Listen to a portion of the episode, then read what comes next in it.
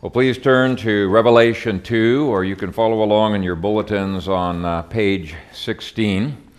We're going to look at a, a, passage where Jesus rebukes the church for being too tolerant. And just that subject alone, I think, is a, a great subject to analyze the American church as a whole and to uh, improve our prayer life uh, for that church. And today we're going to be focusing on the problem, next week on the solution, but we're going to read the, the whole passage. And to the messenger of the church in Thyatira, write These things says the Son of God, He who has the eyes like a flame of fire and the feet like fine brass. I know your works, the love, the faith, the service, and your endurance. In fact, your last works are greater than the first. Nevertheless, I have against you that you tolerate your wife Jezebel, who calls herself a prophetess and teaches and deceives my slaves to fornicate and to eat things offered to idols. I even gave her time so that she might repent, but she does not want to repent of her fornication. So I am throwing her into a sick bed, and those adulterating with her into great affliction, unless they repent of her works. And I will execute her children, and all the churches will know that I am the one who searches minds and hearts, and I will give to each one of you according to your works.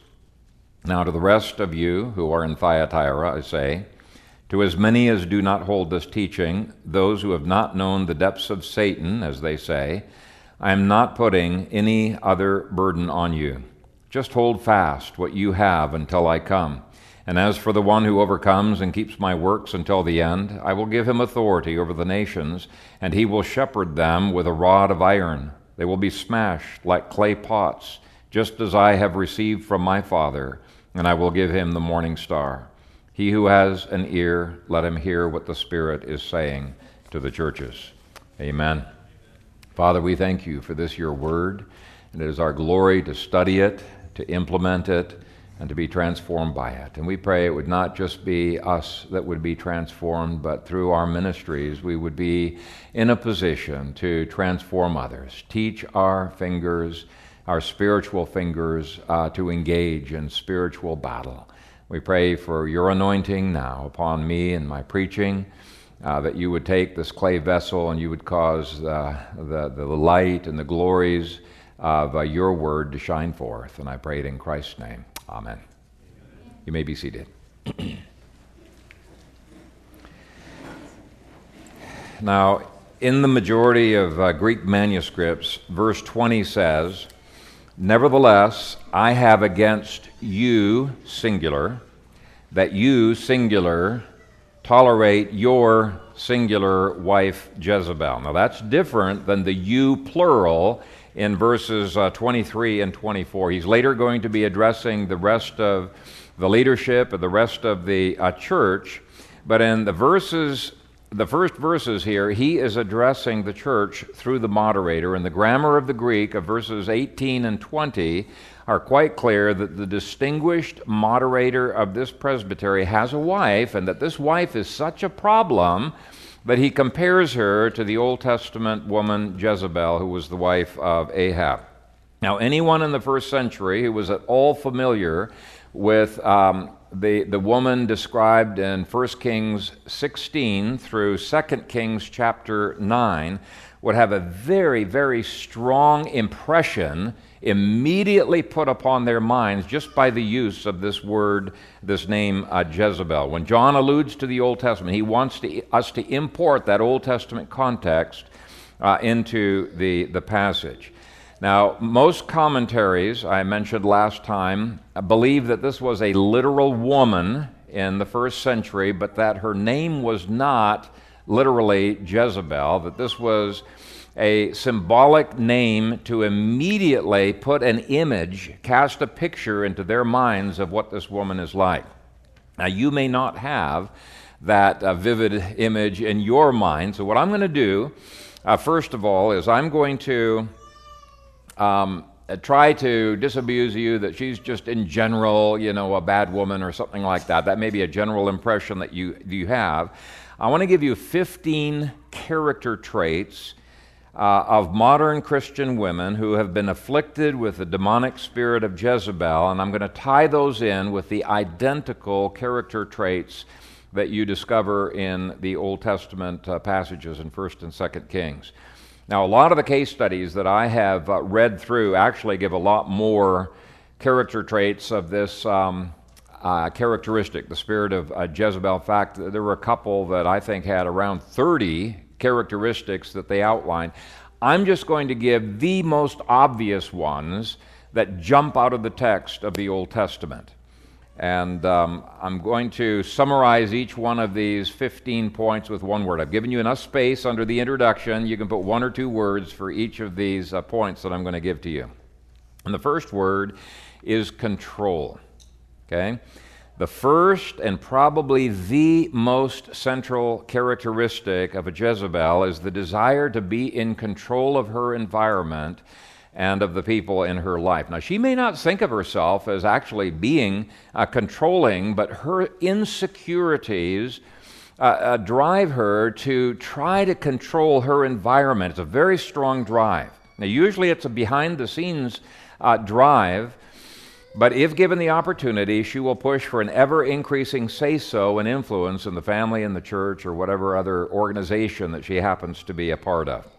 But second, if she can't control you, she will either undermine you, so you can write in the word undermine, or attack you. Uh, so this point has two words uh, undermine or attack. So her behavior can actually go from being very sweet, charming, and flattering to attacking, dominating, or manipulating. And people who have seen her sweet side, they have a hard time imagining that she could have a not so sweet side with those that she cannot uh, control. So everything goes well so long as you're doing things her way. And the Ahab type men who are under her influence respect her, they depend upon her, whereas the Elijah type men are frustrated with her, and she is very frustrated uh, with them. She could not control Elijah, and when Elijah exposed her sins, she went on the attack and was so effective that even Elijah was intimidated and ran. Elijah was so depressed over this whole situation, he was almost suicidal. The third characteristic is that these Jezebels lie, but they can never be convinced that they are lying. It seems like they really do believe their lies. The person with the spirit can never see themselves as wrong, and they have an amazing capacity to prove their rightness in various situations, even though people they know she's wrong. They know she's wrong, but with clever use of words and religious language and manipulation of other people and pointing out errors in your life. In fact, that's one of the things you could add to the 15.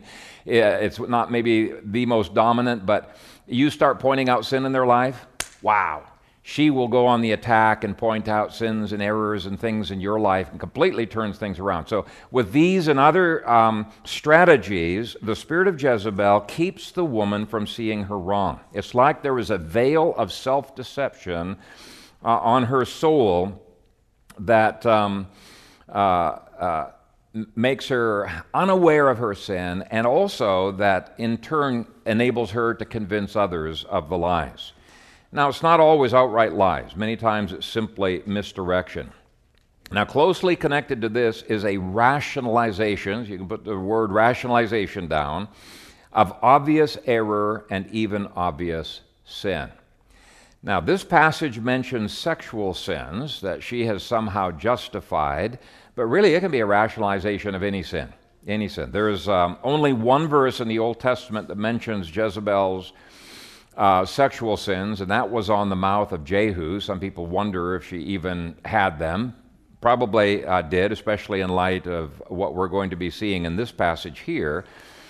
But sexual sin was actually not the dominant characteristic of that Jezebel. But these women, while clearly seeing the sins of others, cannot seem to see their own sin. Now, speaking of sexuality and many of the case studies where this demonic spirit has been present, there actually wasn't any adultery, but there was almost always evidence of using sex to get her way with her husband.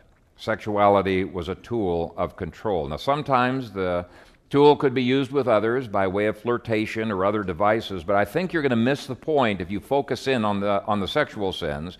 She rationalizes error and obvious sin. That's the key point. A fifth characteristic is an uncanny ability to win arguments. In fact, the people who write in these case studies, they say it's almost like she's better than the best lawyers that are that are out there. You might think that you have won an argument resoundingly because the facts are on your side, but before you know it, she has turned everything around, and you analyze it later and you wonder, what in the world went on in that conversation? I still know she's in the wrong, but I'm the one who's apologized. I'm the one who's asked for forgiveness. How in the world did that happen? The Ahabs in her life are mystified at how she can always be right.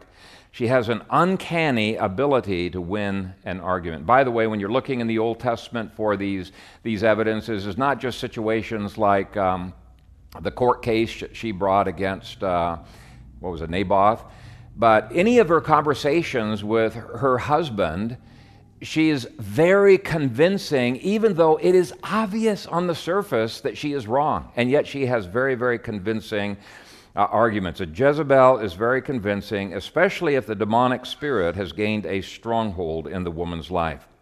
Now, a sixth characteristic is that the spirit of Jezebel almost always seems to work through a woman. Now, there are a small minority of case studies where this uh, demonic spirit seems to work through a man rather than through a woman. But in the minority of cases of people out there who have uh, this Jezebel spirit, it's almost always uh, that it's almost always working through women. Seventh, like the Jezebel of the Old Testament, who appears to have grown up in a, a very abusive and hypersexualized environment of her father, Ethbaal, these women were often deeply wounded in their youth. And so, wounded is the word that you can write down there. That's the seventh word. Now, it could be a result of rejection in their youth, or abandonment, sexual abuse, something else but she carries the scars of her youth. She just cannot seem to get past those scars. And the demon uses those scars to move her to control her environment. Controlling everything around her helps her to deal with her insecurities. Now, it's a very poor coping mechanism, but it is a, coping mechanism that she uses. Initially, it starts in the flesh, and once there's no repentance, the demonic begins to capture this and use it more and more. But um, by the way, I, you know, this can lead even to perfectionism in her. But I was going to say, by the way, don't just take one or two or three of these things and say, aha, there's a Jezebel manifestation there. Uh, it's really a, a package deal where all of these things are integrated together. And so you've got uh, you've got the, uh, the insecurities leading to control, leading to all of these types of things wrapped up together. Okay, so the word wounded um, is, is that word. The eighth, these women are natural leaders. Uh, sometimes they lead covertly, other times uh, much more openly. It really depends on what's socially acceptable. But Jezebel usually led through her husband Ahab, and even the letters that she wrote, she wrote in the name of, uh, uh of, of Ahab. So there is a camouflaging of her leadership, but she leads. However, unlike true leaders, Jezebels did, do not lead as one who is under authority. Uh, quite the contrary, she did not like to be led by others or to have true submission. When a Jezebel, um, while a Jezebel may profess to be in total submission to the leadership of the home, in fact, sometimes the case studies show going overboard and speaking about submission um, to the leadership they're always leading behind the scenes. They wear the pants in the family, and despite their deficits, they manage to have a lot of loyal followers who simply cannot see her faults. They will defend her to the nth degree. And part of this is because Jezebels are natural leaders. Many, many times they're very, very gifted, and it is a shame that their gifts are not used in a godly way. Jealousy is the ninth characteristic. And the jealousy sometimes can be irrational. It's hard to make sense out of it and figure out why are they jealous. They can be jealous of compliments paid to their husbands, Or they could be jealous if someone else in the church has been given more favor by a given leader, and you wonder, why would she care about that? But anything that might even remotely undermine her control or influence is jealously guarded against. She's jealous of anyone, like Elijah, who might exert a degree of control over the people that she is controlling. That bothers her a great deal. Now, I'm sure Ahab got a lot of backlash when he came home after that Mount Carmel incident. Remember? Uh, he had all kinds of control over Ahab. Ahab didn't try to kill him. In fact, he ended up killing all of these prophets. And uh, I'm sure he heard about it. Ahab did. But certainly there was backlash to Elijah. Elijah's control over Ahab was like almost unforgivable to Jezebel. Okay, tenth, just as Jezebel thought of herself as a prophetess, these modern women often think they clearly hear from God. They're so certain of what they think they've heard from God that even clear refutation from the Bible does not convince them. They know they're right even when they're wrong. Uh, sometimes their hearing from God is clairvoyant. In other words, uh, the, the, the, demons give them premonitions or dreams or revelations that come true, and it reinforces their sense that they're really being led by God, and it reinforces uh, their, their using of that leading for control. But they definitely think they know God's will for the family, church, or whatever given situation they're involved in. And it all sounds very spiritual, but a word from the Lord can be a tool of manipulation. The Lord has guided me, can be a tool of manipulation. And Jezebel's use it with flair. Eleventh, they need Ahab's to affirm them. It takes an Ahab to let a Jezebel be effective, and an Ahab needs to repent of his enabling role before Jezebel can be delivered uh, from this demonic stronghold. Without Ahab's repentance, what happens is they just reinforce each other. Uh, what astonished me in one case study is the way all of the male leaders followed her without even realizing that they were following her. Um, they could be going in direction A, and it wouldn't even take very many words from her that, uh, you know, direction B is a better way, and they would be going in that direction, even if her arguments were not uh, very persuasive. Now, as a result of this phenomenon, you might assume that Ahab was not a strong leader, and nothing could be further from the truth. Both the text of Scripture and the secular archaeology show that Ahab was an incredibly powerful leader, an incredibly gifted leader, and modern Ahab show themselves to be very active leaders when they are not around her, but to be passive followers in her presence. Now, of course, they carry out her will through their leadership, and sometimes they even hate themselves that they are doing this, and yet they keep doing it anyway. Why?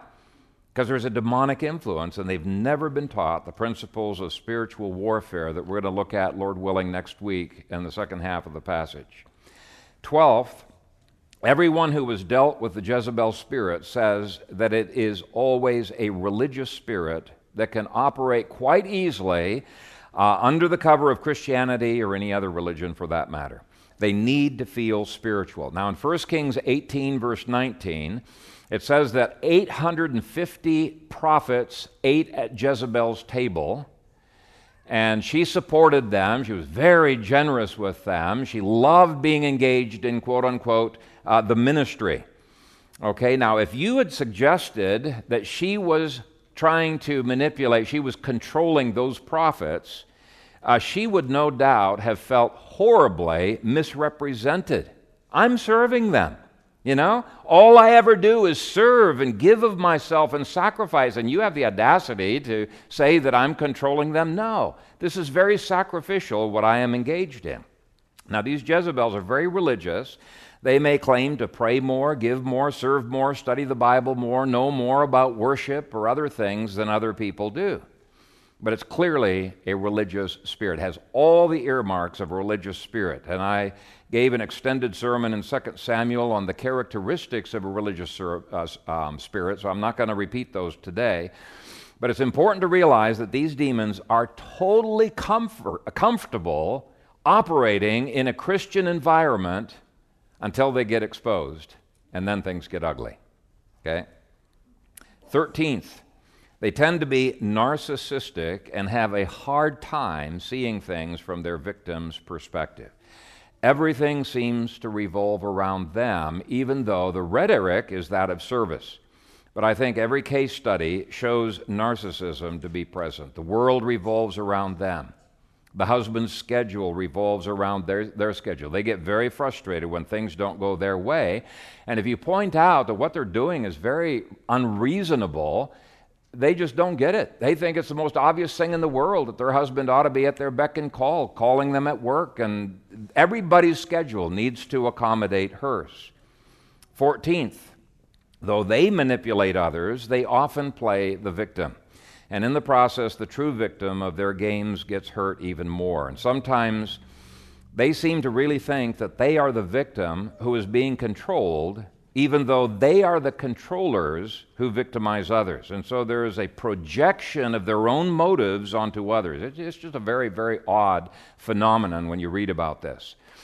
And then, 15th, the families are often out of order while appearing to be very ordered and controlled, but the control is at the expense of the father's leadership. He may say he's leading, but the actual control in the home is one that is at least orchestrated by her. The children grow up eventually taking sides with the mom, having some of the same insecurities that she does, with some of the same confident bluster to cover those insecurities. And since the children have grown up being constantly manipulated and controlled all their lives, they tend to control and manipulate others as well. So Jezebels tend to produce more Jezebels, just like the Old Testament Jezebel produced Athaliah. Athaliah was identical.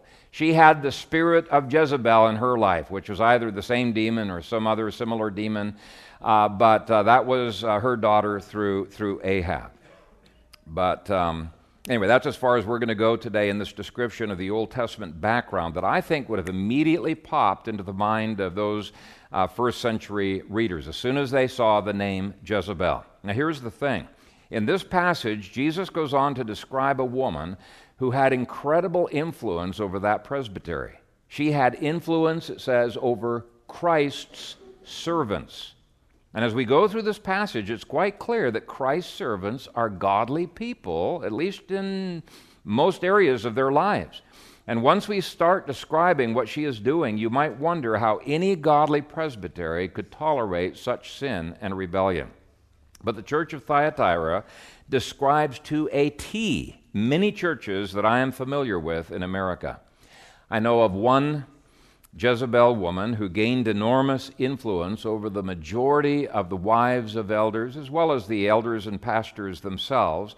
And it was astonishing to see her work and to see the passive elders and, and, and, uh, and pastors who acted the part of Ahab, encouraged her, enabled her in her rebellious way. So, how can a woman who manifests many of the Jezebel characteristics be considered an asset for the presbytery. That's the mystery.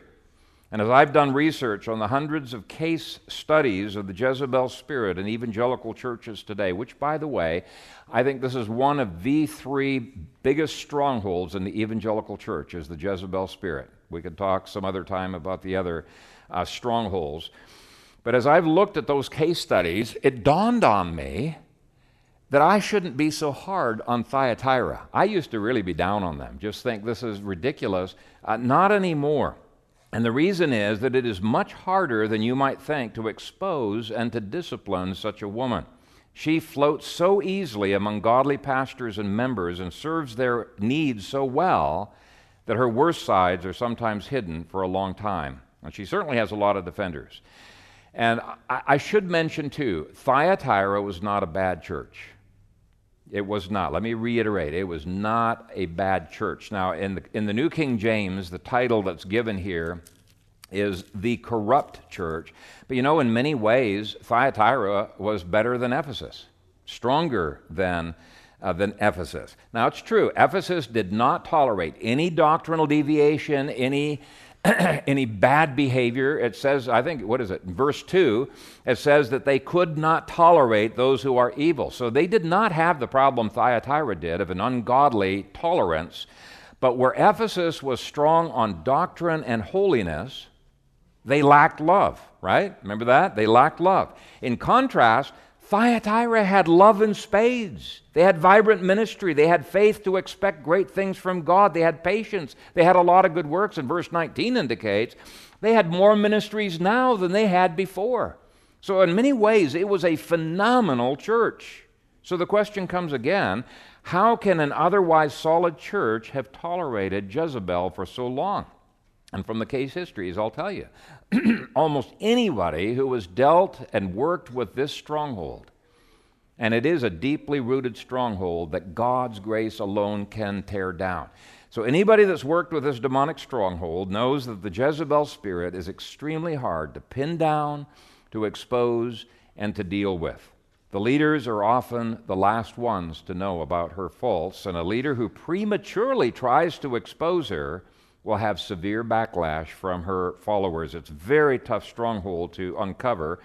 And male leaders who deal with this kind of a woman will be very easily made to look like they're chauvinistic and like they are insensitive.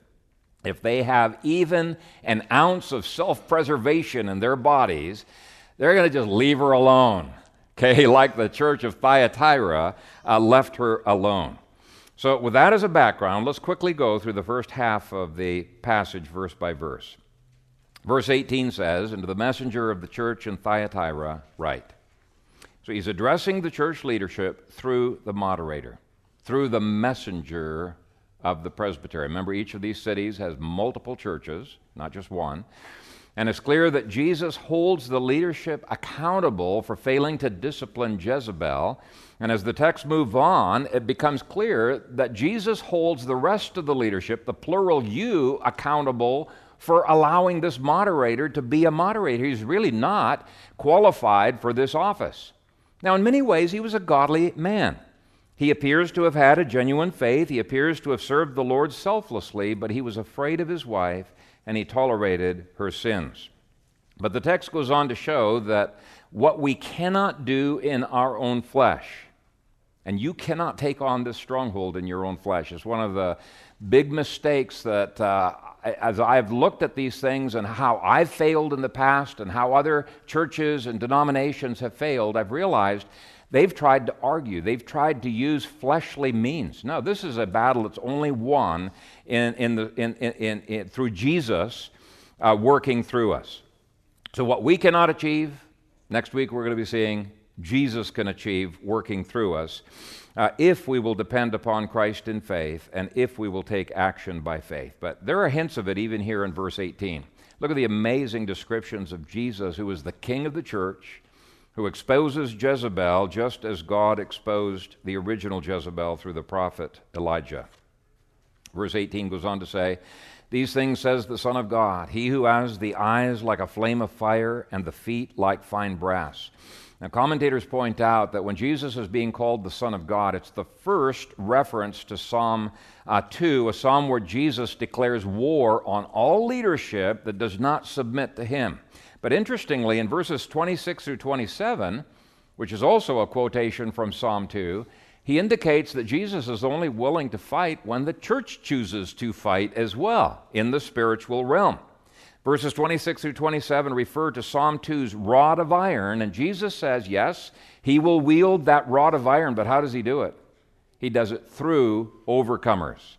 And I'll save my comments on Psalm 2's relationship to this subject for next week because it applies to politics, it applies to every area of life.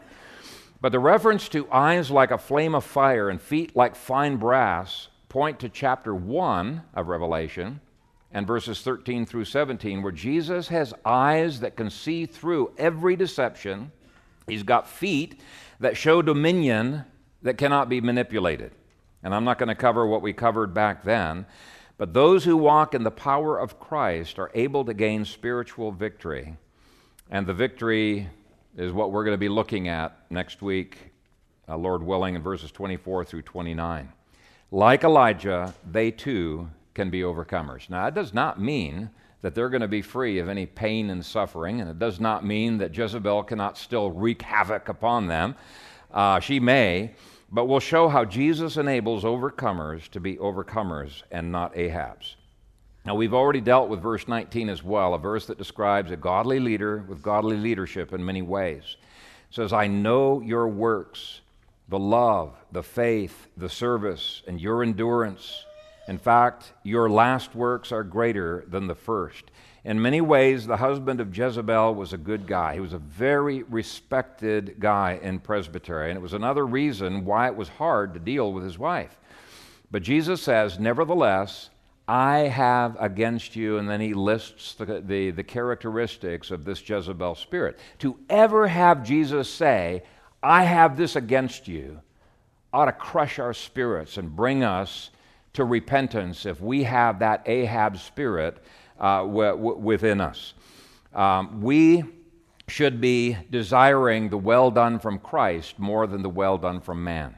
We ought to desire his affirmations more than man's affirmations, in this case, Jezebel's affirmations. And I'm sure the leadership there began to cringe as Jezebel's true character began to be exposed.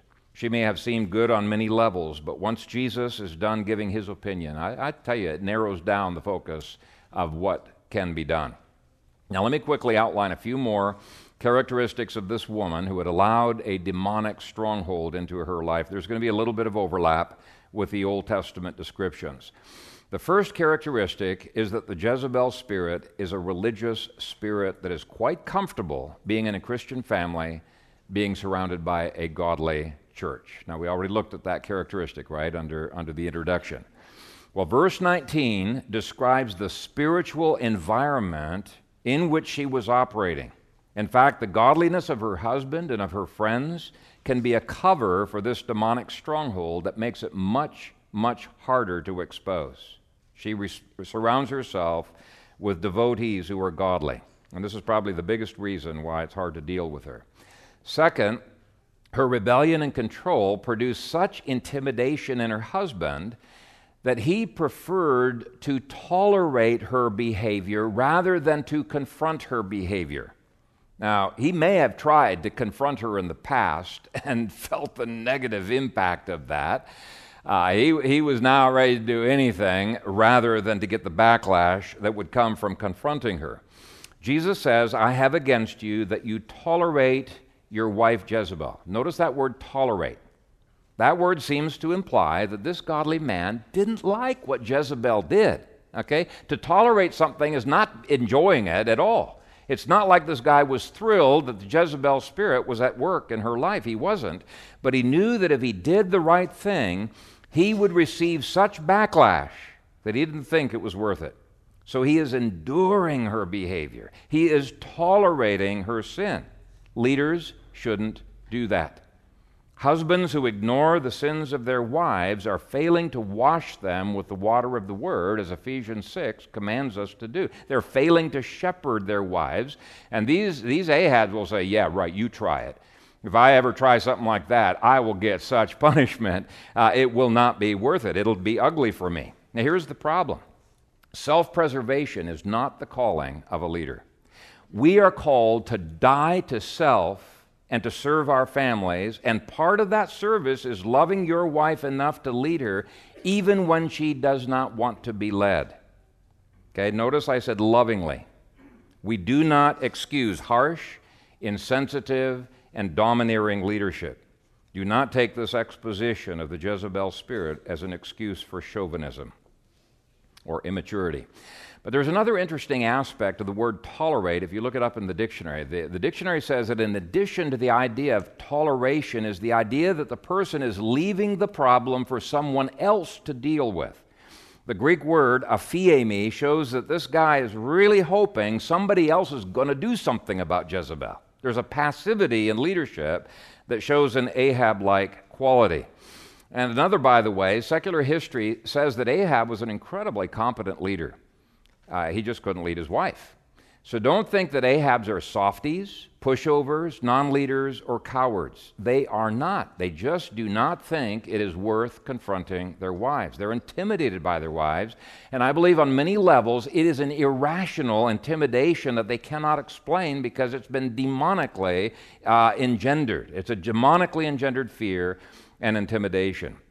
But true leaders must be willing to receive the backlash of graciously and lovingly pointing out sin. Keep in mind, you are not in this by yourself. Now, we're going to focus on the work of Christ next week that can only be accessed by prayer. But even the first half of this passage shows that even though you cannot expose error on your own, the one whose eyes are flames of fire can expose it. Even though you cannot take leadership in your own strength, you cannot take dominion in your own strength, the one whose feet are solid brass can, and his dominion is unshakable and it is unbreakable. The key is a Christ centeredness in our walk as leaders, and I hope to draw that out more next week. Please pray that I'd have wisdom to develop the second half of, uh, of the passage effectively. We'll see in verses 24 through 29 that Jesus can reward leaders who attempt to do the impossible with impossible results. I love the second half of the description of the church of Thyatira. Now, also keep in mind that Jesus knew that Jezebel could repent. He gave her time to repent. Now, to me, this implies she may well have been a genuine believer. In fact, we're going to see that even after Jesus will in the near future punish her, throw her into that sickbed, he'll wait again for repentance. But the leadership was short circuiting the process of repentance through their cowardice and through their enabling. And so this husband was not doing his wife any favors by tolerating her behavior. The next characteristics already been developed. Uh, this spirit uh, usually works through women, uh, though not always. Now, some people uh, have said that it's really the same exact demonic spirit was working in Jezebel as was working in Ahab. That may be, I, have tried to ferret that out. I, I can't settle that question exegetically, so I'm not sure. But certainly, when you look at these 30 some characteristics of Jezebel, even though there's a tiny minority of exceptions, almost always it's through a woman. But verse 20 gives another characteristic. Verse 20 goes on to say of Jezebel, who calls herself a prophetess. Now, since this was before the time of the cessation of prophecy, she could call herself a prophetess and get away with it. Now, later on in this book, John is going to very clearly say that the gift of prophecy will forever cease after the destruction of Jerusalem. But here she calls herself a prophetess, no doubt because she has been hearing from demons. Most modern Jezebels have dreams, visions, clear guidance, and or are very confident in telling the family they know what God's will is.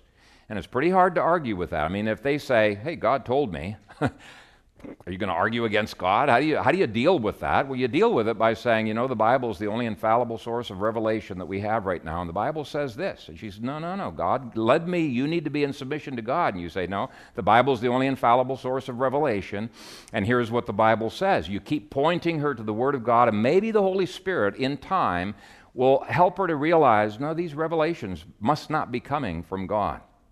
Be ever so cautious when you hear people tell you that they have heard a word of the Lord for you, or a prophecy for you, or that God has given you guidance about what you should do. Okay? Number one, that's not the way guidance works. God does give us guidance, you know, for our for our own lives, and that guidance is not normative for you or for anyone. Only the Bible is normative. So if somebody comes up to you and says, "You know, the Lord revealed to me that you need to be my wife," which, by the way, has happened a number of times. I can document that's happened a number of times. Very manipulative. Lord's revealed that you need to be my wife. And man, you're not willing to do it. You need to be in submission to God. You're in rebellion against God. Uh, your response could be, yeah, well, when the Lord reveals the same to me, I'll get back with you.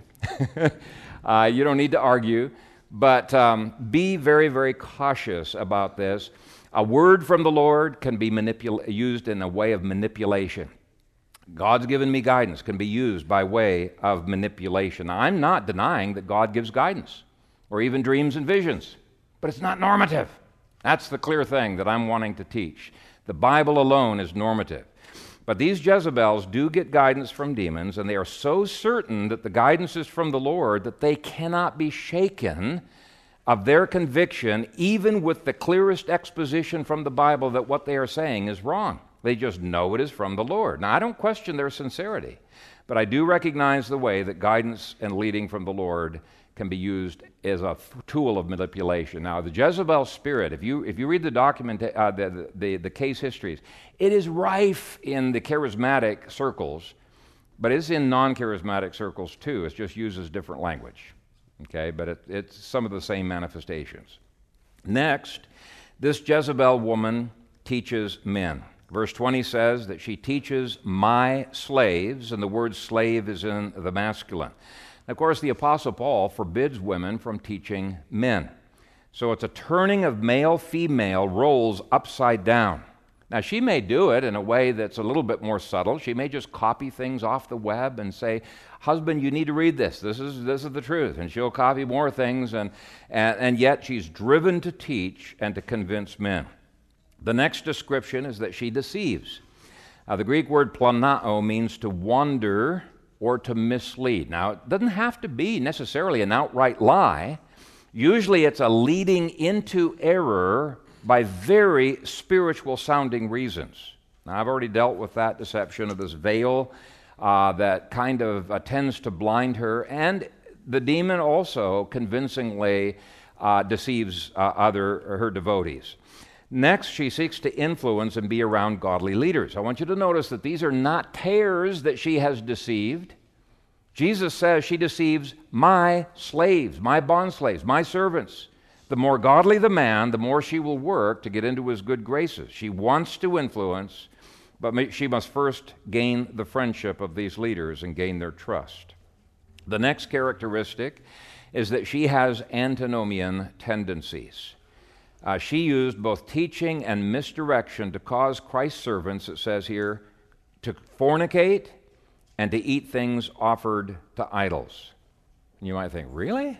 Christ's servants, Christ's own servants, are going to tolerate fornication, be engaged in fornication? Yes. And you don't have to just look at the scandals that are rocking the megachurches, uh, you know, with um, multiple cases of, of adultery and pornography, and in a couple of situations, even pedophilia.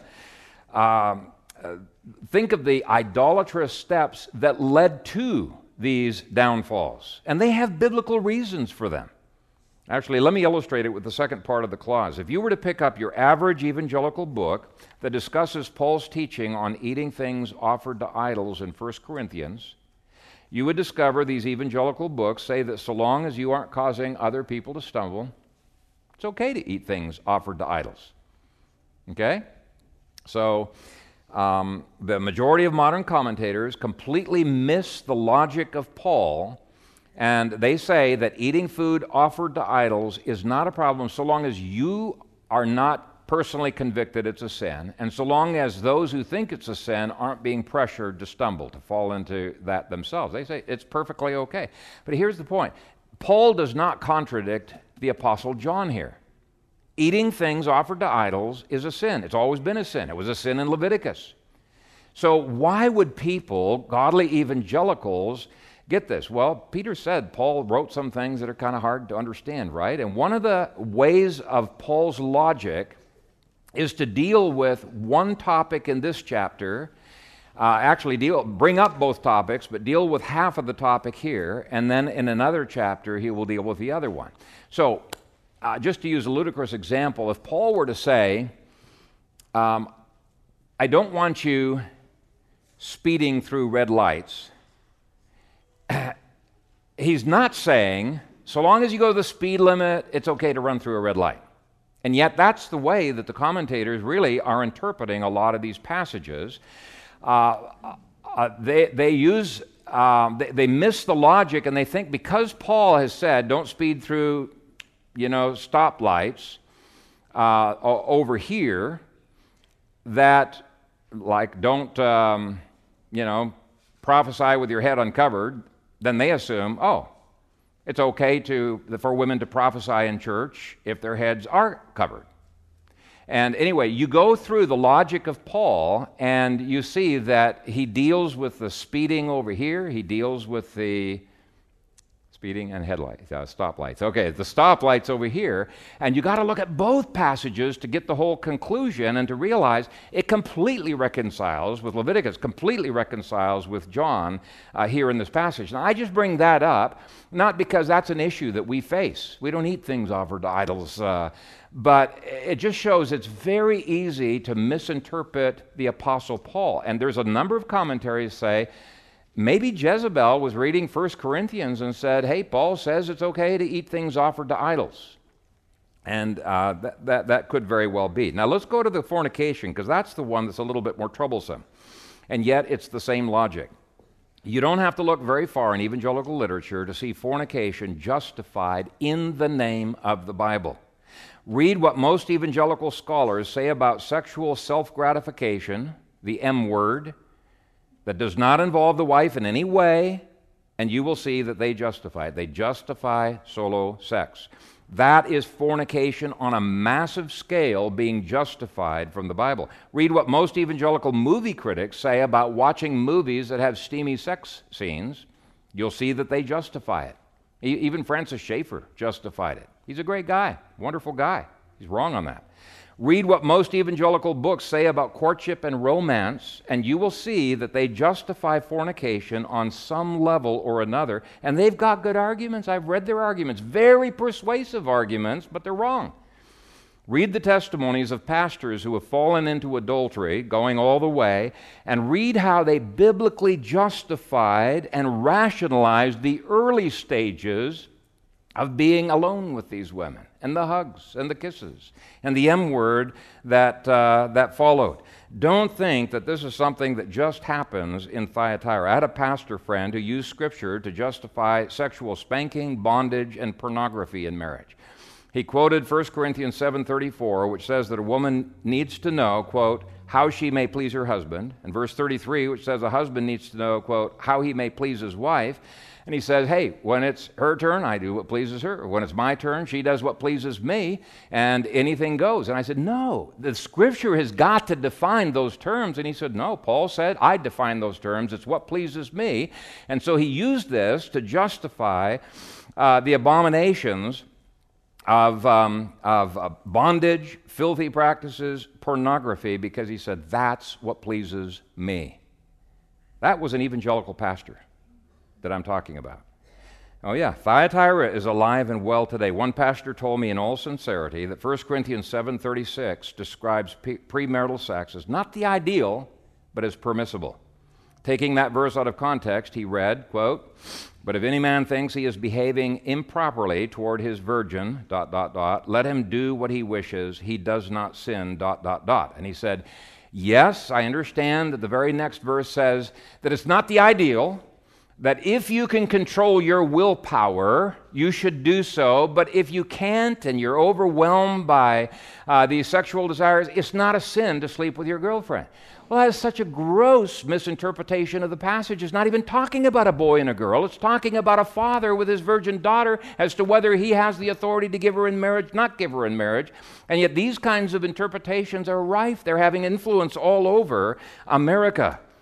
And so, even apart from the Jezebel spirit, these things are common. Don't think this cannot happen in good churches that have good ministries. They are happening all across America with good churches, godly people who have uh, great ministries. Well, in the same way, the Jezebel spirit will misdirect people with her teaching so that it may not outrightly promote sin, but will indirectly promote sin. They may justify unbiblical divorce, or feminism, or socialism, or other clear errors. They may justify denying their husbands for months at a time. As mentioned earlier, she will often use sex to manipulate her husband, which is a gross perversion of that sacred expression of love. Now, the same phrase on idolatry shows that she will blur the lines between idolatry and godliness. You've probably seen some of the teachers out there on the internet who teach as if the Bible is all about you and your comfort and your success. You maybe saw the video clip of uh, uh Victoria Osteen, idolatrous comments about God being devoted to my self esteem and my happiness. It's like she has turned the first catechism upside down to say that God's chief end is to make me happy, rather than my chief end being to glorify God and to enjoy Him. Not a God in my own image, but to enjoy Him, the Lord of the universe, the God of all holiness. But her words were a clever misdirection that used Scripture to teach the exact opposite of Scripture. Instead of seeking first the kingdom of God and his righteousness, she teaches that God is here for our fulfillment, our comfort, our joy, our everything. And it's no wonder to me that today's Jezebel proteges are falling into fornication just as the devotees of the woman in Revelation did. It is the natural trajectory of the success syndrome. And perhaps I should give you just a little bit background of why I even bring up the success syndrome. Commentators point out that Thyatira was a business town that was very, very wealthy, but it was a closed shop union, so to speak. It was illegal to have a business of any sort without it belonging to a trade guild. Now, the problem was that the trade guilds um, had mandatory meetings that would begin with things offered to idols, would have a business meeting, would have a a, a, a, boisterous party afterwards with scantily clad uh, dancers and sometimes leading uh, to fornication. And to be a success, you had to participate in the guild meetings. It was illegal not to do so. So Jezebel, no doubt, was encouraging these people that God does not expect you to lose your jobs. God does not expect you to be poor or to starve to death. Rather, our God has commanded us to reach out to the world and get involved. So it's likely the kind of thinking that Jezebel was promoting. God wants you to be a success in business so you can have an influence. One commentary gave the following imaginary dialogue that she may have had. So perhaps she reasoned, God will know and understand. What better way could we have to reach these heathens than by associating with them in worship, their worship? Come, let's not be so negative in our appeal to these poor lost souls, but rather let us join them in their services, and the doors of opportunity will be readily opened to teach them the truth and save their souls. Another characteristic is that this Jezebel cannot see herself as wrong. Now, Jesus had somehow contacted her, perhaps through a true prophet, to call her to repentance. Verse 21 says, I even gave her time so that she might repent, but she does not want to repent of her fornication. So obviously, this is not the first time that Jesus has contacted her. One writer commented on this phrase saying, There is a maturation process in the Jezebel syndrome because it is an addiction to power or control. If confronted early on, there is more hope for repentance. If it is fully matured and well entrenched, Jezebels typically refuse to see this about themselves, and without acknowledgement, there is no repentance. Jezebels often lack true repentance, which is confession and willingness for God to change what is revealed. In Thyatira, Jezebel was given time to repent, but she would not. Now, one last characteristic requires us to skip ahead to verse 24 where Jesus speaks of those who had not known the depths of Satan, implying that Jezebel and her devotees had known the depths of Satan. She had gone about as far into being controlled by satanic influence as a believer could go. Yet she appears to have been oblivious to the fact that she was demonized. This Jezebel behavior had become too well entrenched, it had become a stronghold. Now, next week, I'd like to deal with the steps that can be taken in a church that has the Jezebel spirit manifesting himself. They are not steps we can do in our own strength.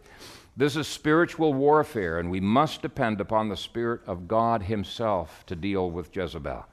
But Lord willing, I want to show how the weapons of our warfare are mighty in God for the tearing down of strongholds and every high thing that exalts itself against the knowledge of Christ. The spirit of Jezebel is in the capital of the state. The spirit of Jezebel is in Washington, D.C. But the Christ who bears the rod of iron in verses 26 through 27 can expose it, he can overturn it. But he does so not through carnal weapons, does he? He does so through spiritual weapons, spiritual means, through his people, with, but it requires a close walk with Christ and the power of the Spirit. So if we start to have the spirit of Ahab, we may very well start experiencing the spirit of Jezebel influencing us. And I believe, I am 100% convinced. In fact, this was an eye opener. Re- uh, researching this thing, it just blew me away when I started looking at the political realm. I'm convinced a lot of Christian male politicians have the spirit of Ahab written all over them. I don't think it deals in Revelation with the spirit of Ahab, but I dealt with that in, in, in Samuel. And until they start repenting of that and they start uh, opposing the feminism and the Jezebel spirits that are around them, there's just going to be this constant feeding and reinforcing of each other in, in the political realm. So Ahab's need to repent. Jezebels need to repent early and often. And if you see even the beginnings of the Jezebel spirit being true in your life, repent and resist those urgings by the power of the Holy Spirit. But I would also end by encouraging us to pray that we would have the best features of both Ephesus and Thyatira. Ephesus was incredibly strong doctrinally and in terms of holiness, but Thyatira was strong on love and faith and service and endurance. And if Jesus would unite the strong characteristics of those two churches in the Church of America, think how strong it would be. May the Lord do it once again. Amen. Father, we thank you for your word, even when it steps on our toes. We thank you for your word, Father, even when it exposes how deeply entrenched uh, the strongholds are in politics and all around us. But rather than getting discouraged and depressed uh, like Elijah did, we pray that we would heed the words that you spoke to Elijah, that we would get up, move on, continue with our ministry, and trust you with the results, but that we would not war with carnal weapons, but we would war with the spiritual weapons that are indeed mighty in you. And so we come to you, Lord, and we thank you that you do instruct us, and I pray that you would give us the courage to uh, bless our families. Uh, in every way that we can, to not tear down, but to build up, to not engage in uh, carnal ways of dealing with our securities, but to go to the healing waters uh, of your Holy Spirit, to not drink from broken cisterns, but to drink uh, to our full satisfaction from the rivers of delights and pleasures that flow from your throne. Do bless this, your people, we pray. In Jesus' name, amen.